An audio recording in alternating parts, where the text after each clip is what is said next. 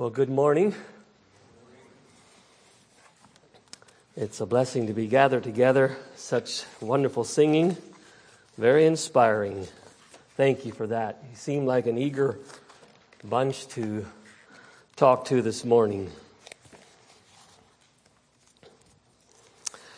I was so blessed with a number of the songs, but particularly that last one we sang, I I just couldn't help but think that if we would really catch all that we're saying and singing in this song,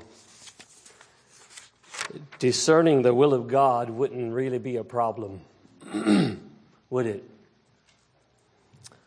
I don't think it would. If we would just gaze at the cross for a long time and survey it Look at it from different angles, this angle and that angle, at the cross of Jesus. And behold the Prince of Glory on that cross. The Prince of Glory.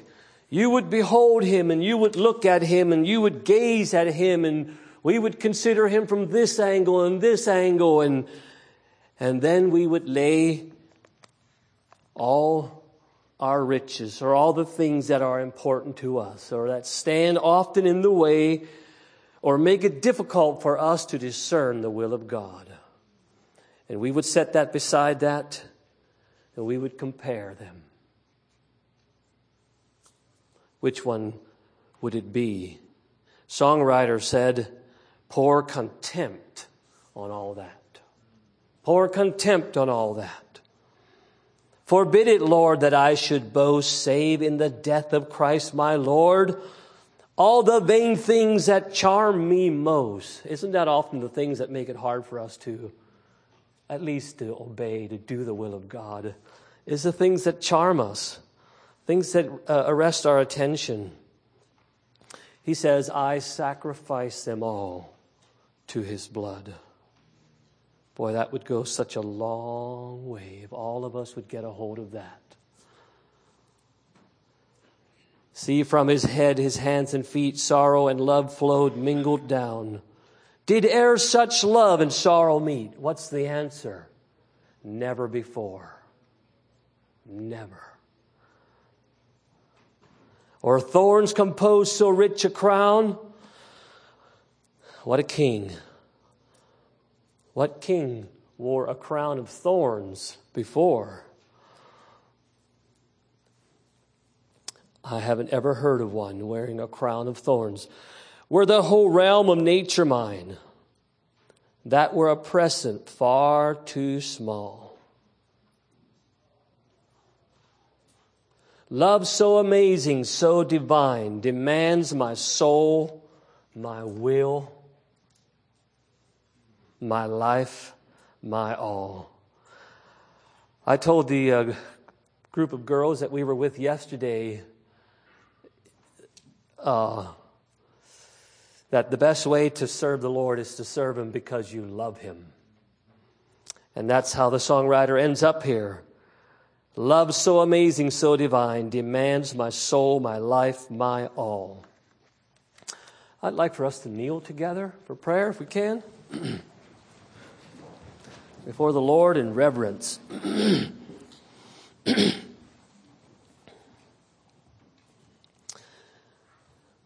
Lord, thank you for this opportunity here in this our day that we can gather for a week of Bible teaching, Lord. Oh, I think of the song that we sang this morning, God. Come, oh, come and thy people bless and give thy word success. Lord, do that this morning as we look at the topic of discerning your will. Father, what a, what a nice thing to consider this morning. The will of our God, the will of, of the Father. And Lord, I pray for insight and that your Spirit would illuminate to our heart, Lord, and we would be able to better do your will, God, by this teaching this morning. Lord, bless the preaching of your word once again. Without you, God, we can do nothing. Oh, Jesus. We look to you this morning, God. We ask these favors in Jesus' name. We look to the great teacher this morning, the greatest teacher, Jesus Christ. Come and your people bless and give your word success, dear Lord. Lord, these are precious souls sitting here, and most of them, many of them have parents at home that are praying for them, God, and praying that you would bless them and praying, praying that you would work in their hearts, Lord, and praying that you would establish them and root them and ground them in the truth, God. Oh, this is our prayer this morning, dear God, that, that, that this group of young people could go forth being stronger in the Lord. Oh, Father, I pray for this.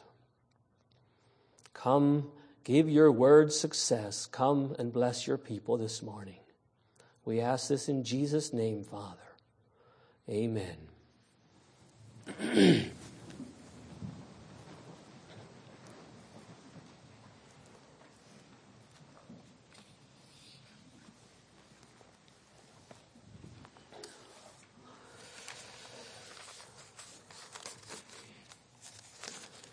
Okay, our topic this morning is discerning the discerning God's will or discerning the will of God. Discerning God's will. and when you consider the word discern, that I think brings with it when you when you're trying to discern something you're not quite sure. You're looking at something and you're discerning what what is it saying? And so, when we think about that in light of God's will, that becomes pretty important, doesn't it? That we come out at the right place, that we discern the right thing in our discerning. I had to think, you know, God could have wrote everything in black and white. Every detail that we would have needed to live and, and, and uh, ever choose from in life. He could, have, he could have wrote that. But can you imagine the manual that would have been? Volumes of every detail of our life that now God asks us to take His Word and figure out what is, what is His will. He has a very clearly revealed will that I think most of us know here this morning. And then there are some specifics that we need to figure out and make application, and I'm sure that's probably what you're really wanting to know. You know those details. What does God want me to do here?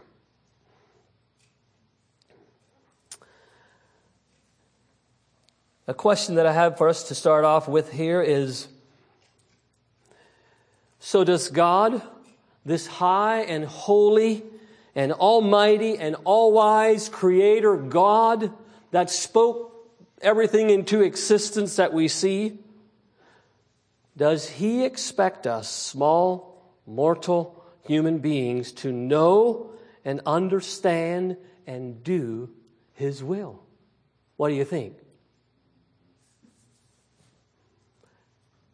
That's really something this high and holy God that no one can approach to. He dwells in light. And yet, He expects us to know and do His will very clearly. I can find it here quickly.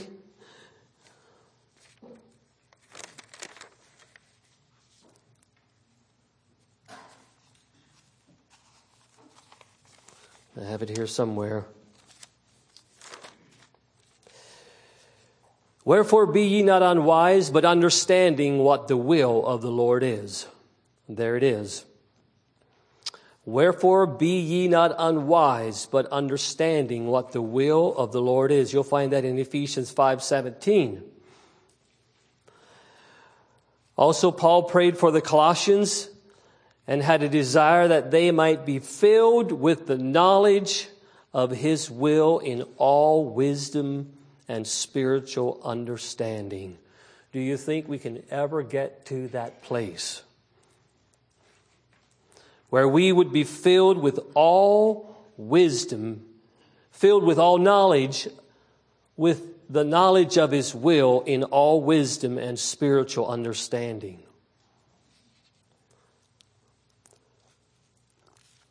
He also told the Colossians that ye might stand perfect and complete in all the will of God. Wow. I think that's pretty amazing. the second thing for us to think about here this morning is I've already alluded to this that I think probably all of you know God's general will for mankind. I doubt there's anyone here that doesn't know that. Somehow we all know it's God's will that we don't kill. We just know that. That it's wrong to steal. That we shouldn't lie. Somehow we know when, when we get angry, we're stepping outside of God's will, right? We all know that. We just know that. God put that in us. God gave us a conscience that tells us this is not what we should do. We also know that we should always be thankful. We know that. Somehow we know that. Everyone sitting here. We know that we should be kind. We know that it's, it would be God's will that we would always respond like Jesus. I don't think there's anyone here that wouldn't know that. We know that it's God's will that we are like a servant. We have the heart of a servant. There's really no, uh, not a big need for discernment on this one, is there? That's pretty black and white. Someone said it like this To know the will of God is the greatest knowledge. To do the will of God is the greatest achievement. And I guess that's where I'd like to end up today is to take what we already know and bring it down here to our hearts and and, and look at that, look at, look at that right there. That's where a big issue often lies with us. It's not so much that we don't know, the difficulty comes, our will stands in the way of doing God's will. I think if we're honest, that's pretty much how it is. So, the general will of God, we, we probably know that very clearly this morning. What about the more specific things of life? What about, like, should I serve on foreign missions or should I just serve at home? That's a real question that youth struggle with sometimes. What's God's will in this? I, you know, I'd like to go, but does He want me to go? And, and both are good. What then? How do we discern God's will then? Maybe that's a little more what we're aiming for this morning. Another common one should I get married or not? What's God's will for me in that area? Both are, are, are okay. What about should I purchase this versus that when neither are wrong in and of themselves? How should it be? I'd like to talk about that for a little bit. That last one discerning God's will in a more specific, in the more specific areas of our life.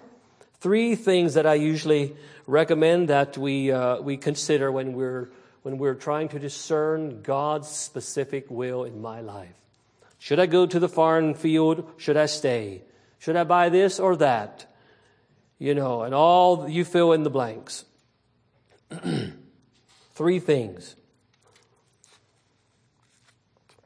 The first one's pretty simple, pretty easy, I think. First of all, does it pass God's general will? Is it okay with God's general will?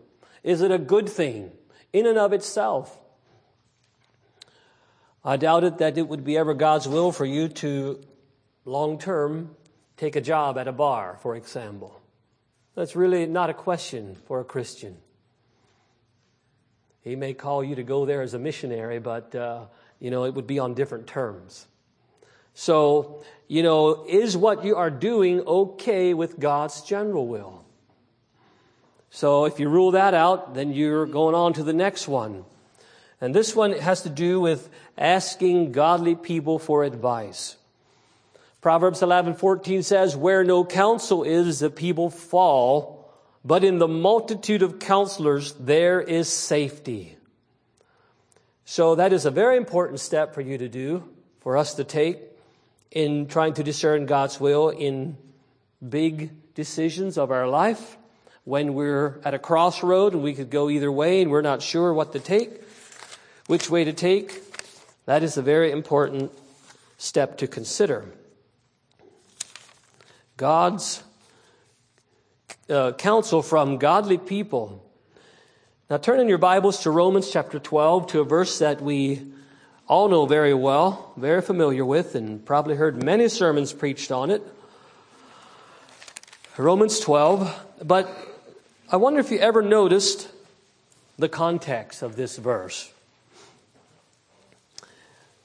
The verses that I really want is Romans 12, 2. That ye may prove, and, and here comes the title of this whole discussion. This word prove means discern. Another word for prove is discern. Second part of verse 2. That ye may discern what is that good and acceptable and perfect will of God. Now let's go back and start in verse 1. I beseech or I beg you, therefore, brethren, by the mercies of God, that ye present your bodies a living sacrifice, holy, acceptable unto God, which is your reasonable service. Be not conformed to this world, but be ye transformed by the renewing of your mind, that ye may prove or discern what is that good and acceptable and perfect will of God. For I say through the grace given unto me that every man, to every man that is among you, not to think of himself more highly than he ought to think, but to think soberly according as God has dealt to every man the measure of faith. For as we have many members in one body, and all members have not the same office, so we being many are one body in Christ, and every one members one of another. That's all the further I need to read, I think, to make the point here that this verse is in the context of the body of the church. Did you see that? It's in the context of the body. So, in your times of trying to discern God's will, don't think of yourself too highly, but rather consider other people's advice, other members of the body, more than one. Take quite a few for big decisions in your life and, uh, and consider what they are saying. That is a very, very, very important point in discerning God's will. And the third one is connected right to it, and that is are you listening? Am I willing then to do whatever the outcome of the decision? That is key. That is so key. Are you really neutral on the matter? You know, if, we, we, if we're really honest with our own hearts, many times we have a little hidden opinion or a secret desire that I would really rather do this than that. And sometimes we try and manipulate and make things, orchestrate things that they go that way. But we see in this, in this portion of scripture here in verse 1 that first of all, he begs us by the mercies of God that we present our bodies a living sacrifice. Just lay it all on the altar. You'll come out right when you do this. You will do the will of God if in your seeking to discern God's will, you allow your will to be totally sacrificed to God. That's the problem. The problem is our will. It really is. And it's kind of a big problem. It's a problem that doesn't go away very quickly. You may be truly converted, truly born again, and still have to deal with this thing many times in life. This thing of the will. to be able to come to the place where, I, where we can say, I'm willing to do whatever. I'm willing to go. I'm willing to stay. I'm willing to buy this. Deep down in my heart, I would really rather want this. I really like this thing. There's something special about this. But both would serve the purpose. You know what I'm talking about. Things we like, things we buy, things we have strong feelings for. This brand is better than that brand. You know. You want to discern God's will? Deal with that issue right there. And you will be making headway. This is a process. We also see that in this verse, in this portion of scripture here. It's not a once and, and quick done and over with thing. We see it in verse 2 Be ye transformed. Who knows the Greek word for transform? I'm sure someone does. It's the thing that the butterflies go through. Metamorphosis. That's right. And you all know that process, that cocoon, that that caterpillar goes in and into that cocoon and it's in that dark, damp grave, if you will, for quite a while. And it's called the transformation.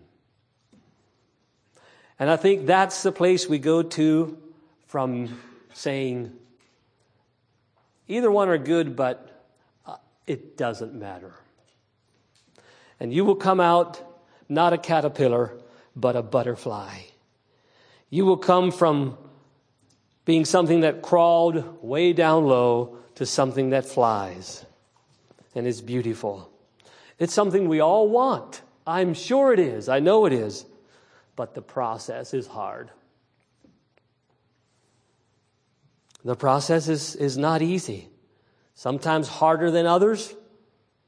Sometimes longer. Sometimes more bitter. Sometimes more agony. It's probably just how hard the tentacles of our heart are attached to the matter until we're ready to just let go and let God. And then we can truly and really do and discern God's will. That brings me to the next part of the message, and I want to spend most of the rest of the message on that part. And we're going to look at the life of Jesus as an example. And you can turn with me to Luke 22. We're going to draw some examples from the life of Christ here in his experience in the Garden of Gethsemane. I don't know if you remember, but Brother uh, Clint shared in his testimony yesterday about something about a personal Gethsemane, or he came to his Gethsemane in his life. And I think that's something that we all need to come to, to a greater or lesser degree. Maybe sometimes in life, a few times, a number of times, where we wrestle through and we are not the same afterwards. You know what I'm saying? We are not the same afterwards. So let's read in Luke 22, beginning in verse uh, 39. and he, Jesus, came out and went as, it, as he was wont to the Mount of Olives, and his disciples also followed him. And when he was at the place, he said unto them, Pray ye that ye enter not into temptation. And he was withdrawn from them about a stone's cast and kneeled down and prayed, saying, Father, if thou be willing, remove this cup from me. Nevertheless, not my will, but thine be done. And there appeared an angel unto him from heaven, strengthening him. Amazing. And being in agony, he prayed more earnestly, and his sweat was as it were great drops of blood falling down to the ground. When he arose, when he rose up from prayer and was come to his disciples, he found them sleeping for sorrow. And he said unto them, Why sleep ye? Rise and pray, lest ye enter into temptation. And I believe in one of the other Gospels, he did that three times. He came back the third time and found them sleeping for sorrow. but we see here a issue of the wills. Hadn't Jesus said earlier on in his life, I always do the will of my Father? Yes, he did. He said that. I always do the will of my Father.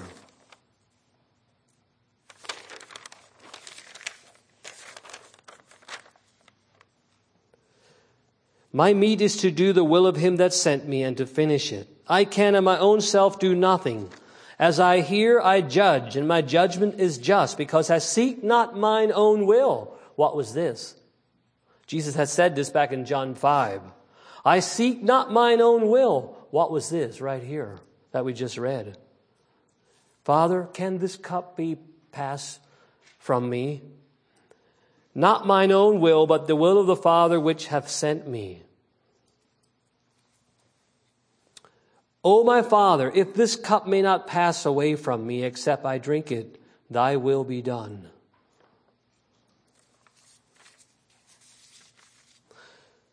So here we have Jesus.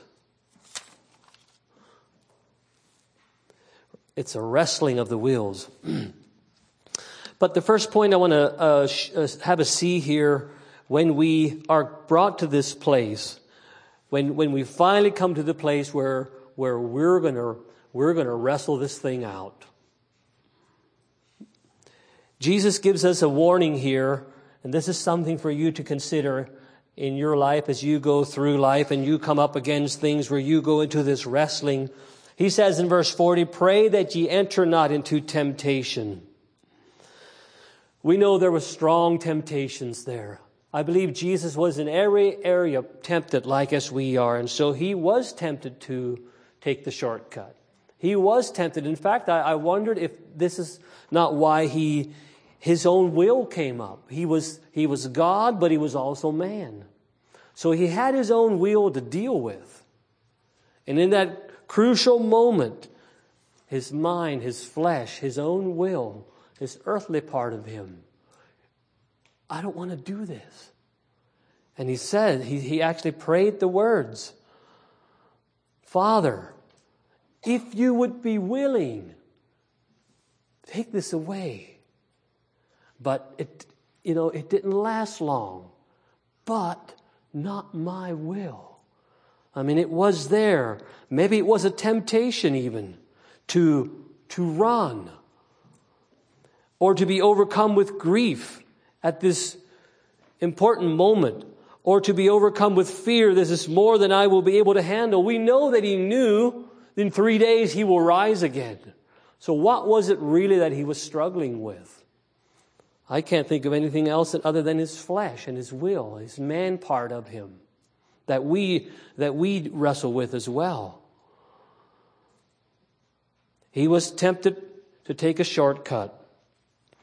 Even before this, he was, you know, he was tempted by Peter. Peter, when, one day he was describing to Peter how he's going to die, and Peter took him and rebuked him and said, This, this isn't going to happen to you. And he said, Get behind me, Satan.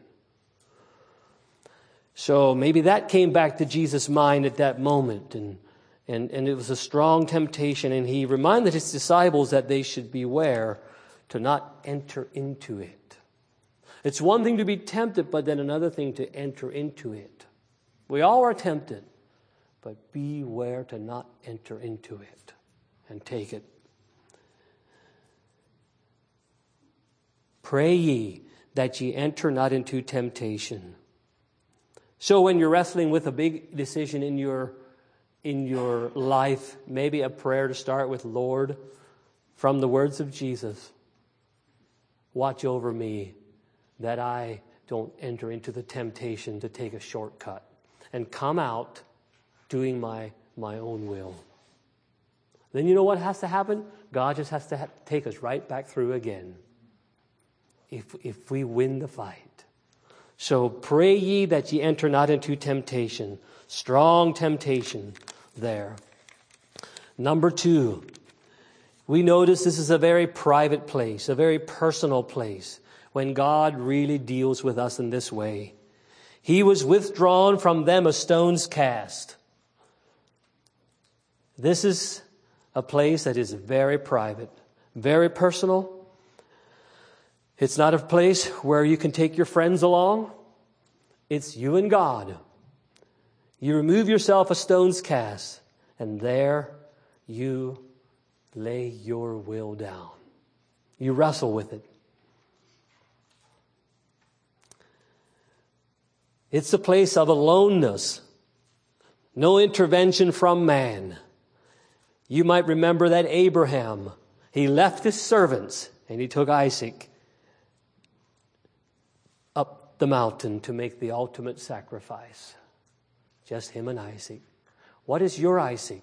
What is my Isaac?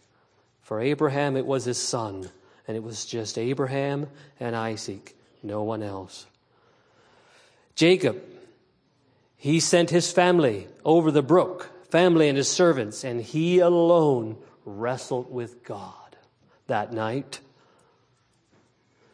And did he ever come out changed? I think that's what we want. Then he could see the will of God. He came out, God changed his name, God gave him a limp, he was so changed. Moses, after his self ambitioned attempt to deliver his brethren in Egypt, fled and ran to the backside of the desert. And there God met him in the burning bush, all alone. And after some wrestling with God, God, I can't talk. I can't do it, God. Finally, he yielded. Moses, God, and the burning bush. It was the will that needed to die. And then, then the will of God could be, could be done. This thing is so, so real to us. This is a place, number three, it's a place where you kneel down. Even Jesus himself knelt down. Why does the Bible record these details? A stone's cast, Jesus kneeling down, Jesus, God's Son, kneeling down. It's a posture of, of uh, humility. It's a posture of desperation. It's a posture of a beggar begging God. It's, it's a posture of desperation to, to, to get the real answer. And so Jesus kneels down.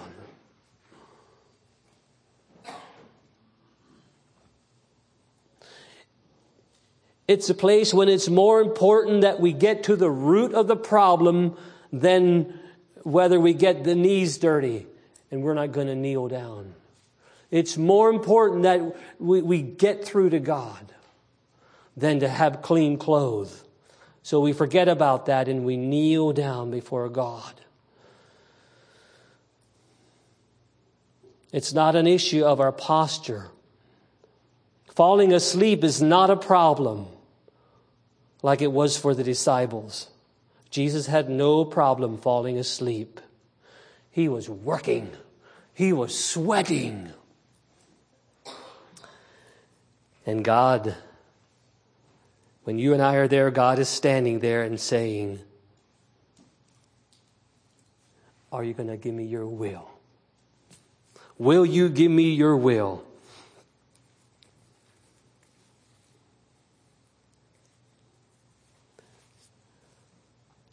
Number four, it's a place of prayer, obviously.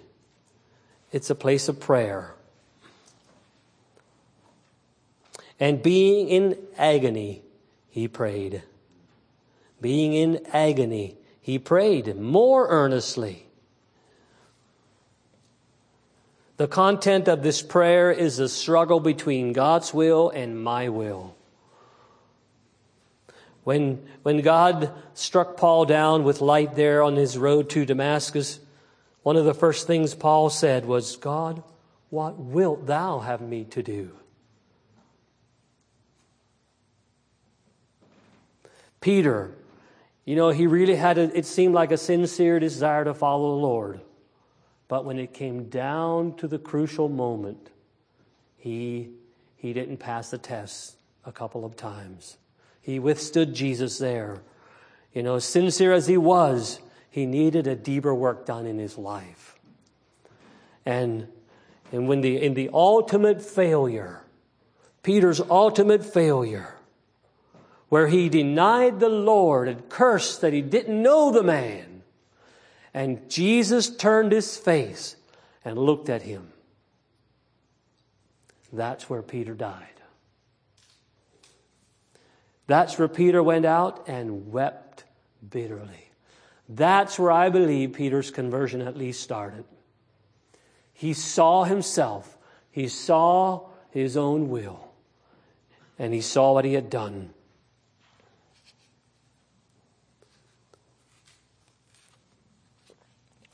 Number five.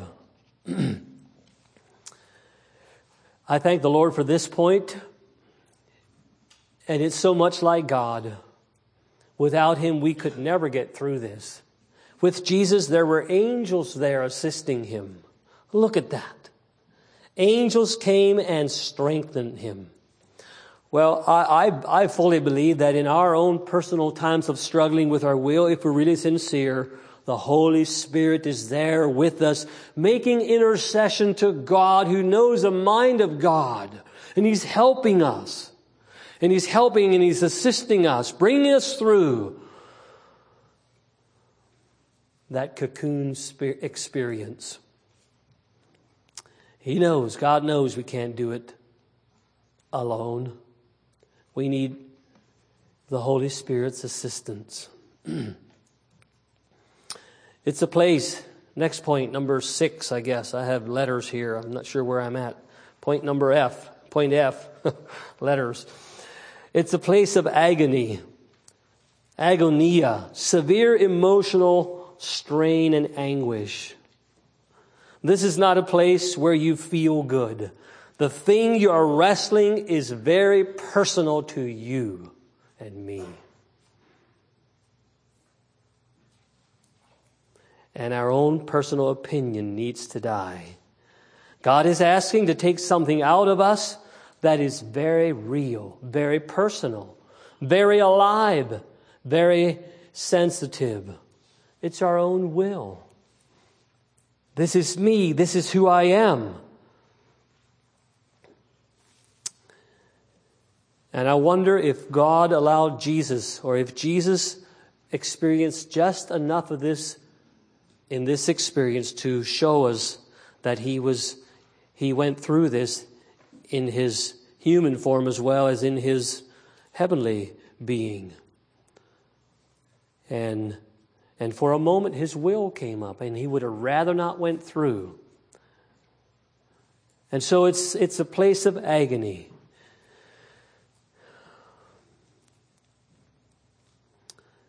It's a place where we all need to come to, to have a, a good Christian experience. Paul said it like this. In Philippians 6, he said, But God forbid that I should glory, save in the cross of our Lord Jesus Christ, by whom the world is crucified unto me, and I unto the world. That is major. We need to use the world. We need to have things. We need to buy things. We need to go places. But something happens when this happens. Something changes in the attraction that the world has upon us and our attraction to it. Something deep down and it's so crucially important in this matter of truly discerning and doing God's will.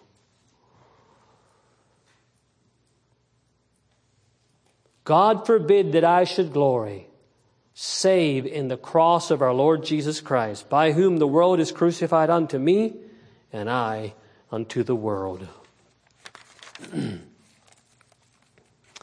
At this juncture, this is where my world is crucified to me. It may be different than your brother or your sister's world.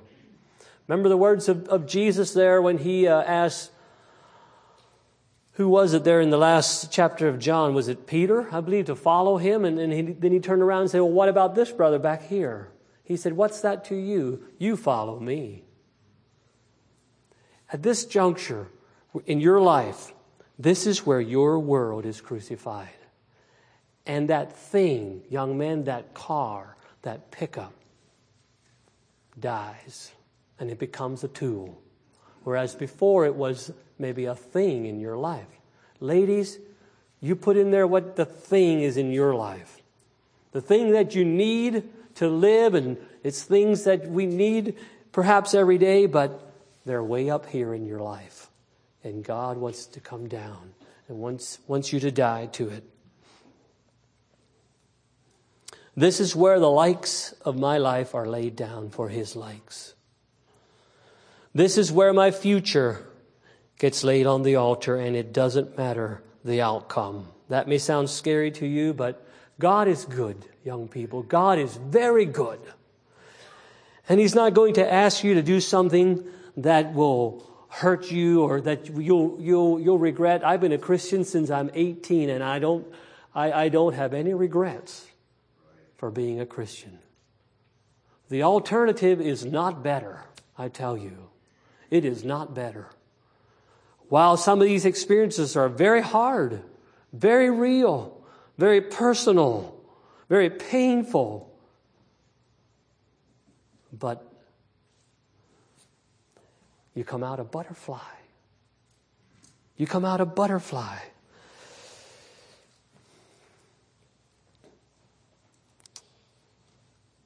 The next point it's a place where you rise up from. You don't stay here. There is a coming out of this valley. There's a coming out of this garden. It's a place where you rise up from. Jesus, it says, he rose up from his prayer and he came to his disciples and he found them sleeping. And then, uh, and he said in verse 46, Why sleep ye? Rise and pray, lest ye enter into temptation temptation, but it's a place where you rise up from. But when you rise up, things are different. And that's so beautiful. We notice here that Jesus, of his own will, walked into the garden. Look at this. Verse 39 And he came out and he went as he was wont to the Mount of Olives. And his disciples also followed him. It was his decision to go there. He walked into the garden of his own will, but he was led out at the will of someone else. And that should be an outcome of our experience. Now we're no longer our own, but we walk out at the will of someone else. He was led out at the will of his captors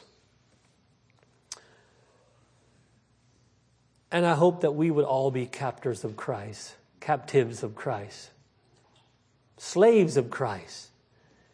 Take my ear, Lord, and pierce it. I will serve thee for life. You lead me wherever you want me to go, Lord. And let him lead us out of this garden. We need to go there of our own volition, of our own, own will. But coming out is different.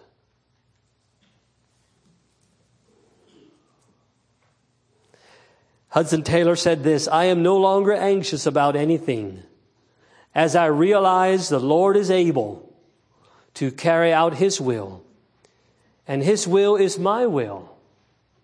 It makes no matter where He places me or how or how. That is rather for Him to consider than for me. For in the easiest position, He must give me His grace. And in the most difficult, his grace is sufficient. That's a tremendous saying.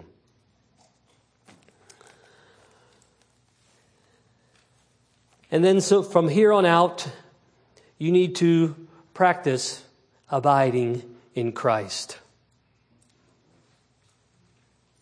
And this takes practice, and we probably don't do it perfect, and there may be times where we need to come back to another experience like this. But turn with me to John 15. We need to practice walking with the Lord, staying close to Him. We're talking about doing His will. We're talking about being fruitful for the Lord. We're talking about abiding in Christ now. John 15, verse 1 to 8.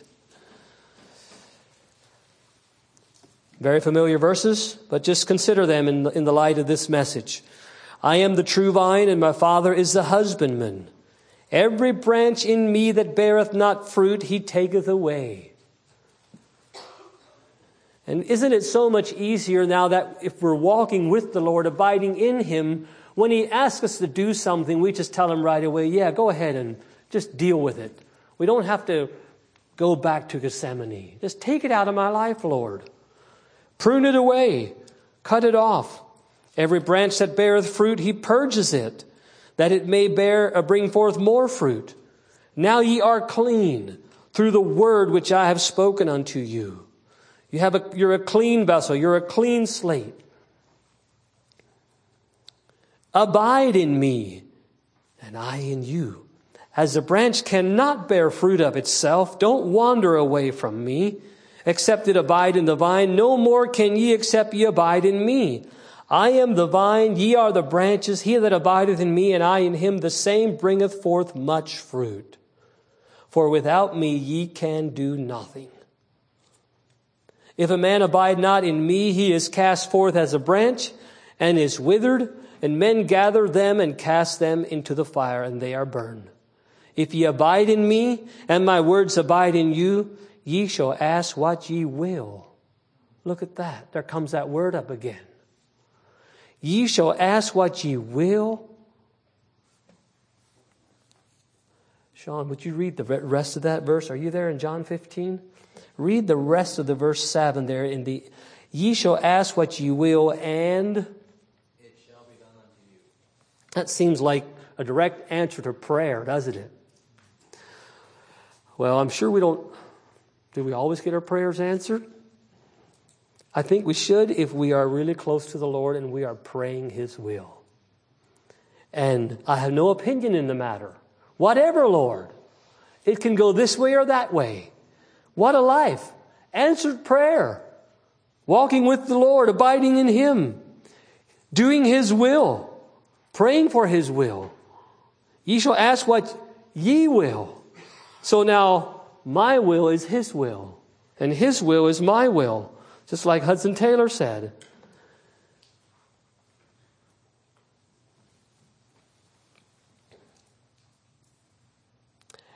Ye shall ask what ye will, but now my will is his will, and it shall be done unto you.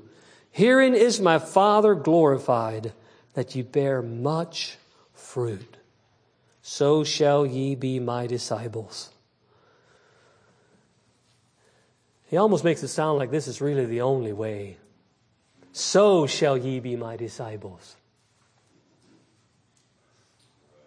So shall ye be my disciples. This is the way that you're my disciple if your will is laid on the altar.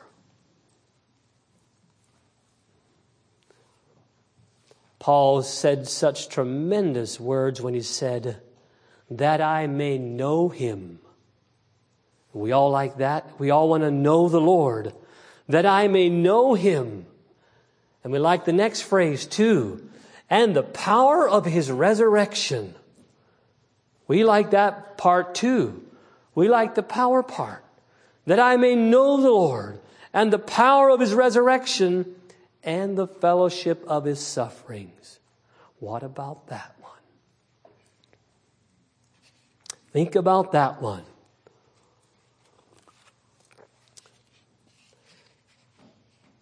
Not only suffering every once in a while, but it seems like you're very close friends to suffering. You have fellowship with suffering. When you fellowship with someone, you, you are close. You're, you're there a lot. He says, and the fellowship of his sufferings and being made conformable unto his death. Wow. That's about as deep as it can get. That's deep. You take that verse, young people, Philippians 3:10, and you you consider that verse. And you will be able to discern God's will. You seek to know him, to abide in him. You seek his power in your life, the power of the resurrection, the fellowship of his suffering, and allow yourself to be made conformable to his death.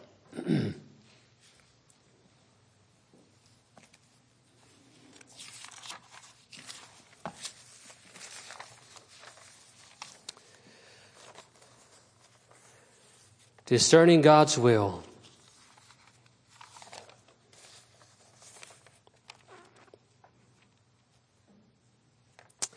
I think I'm going to close here with reading a poem. Probably be done a few minutes early here, but the poem is entitled Disappointment. Disappointment. Disappointment his appointment. Change one letter, then I see that the thwarting of my purpose is God's better choice for me. His appointment must be blessing, though it may come in disguise, for the end from the beginning open to his vision lies. Disappointment, his appointment. Whose? the Lord's who loves me best, understands and knows me fully, who my faith and love will test. For, like loving earthly parents, he rejoices when he knows that his child accepts unquestioned all that from his wisdom flows. Disappointments, his appointment. No good thing will he withhold. From denials, off we gather treasures of his love untold. All my life's plan in his molding. Mm. Put them all in his mold all my life's plan in his molding. Not one single choice is mine. Let me answer unrepining, Father, not my will, but thine. May the Lord bless you and give you that kind of heart.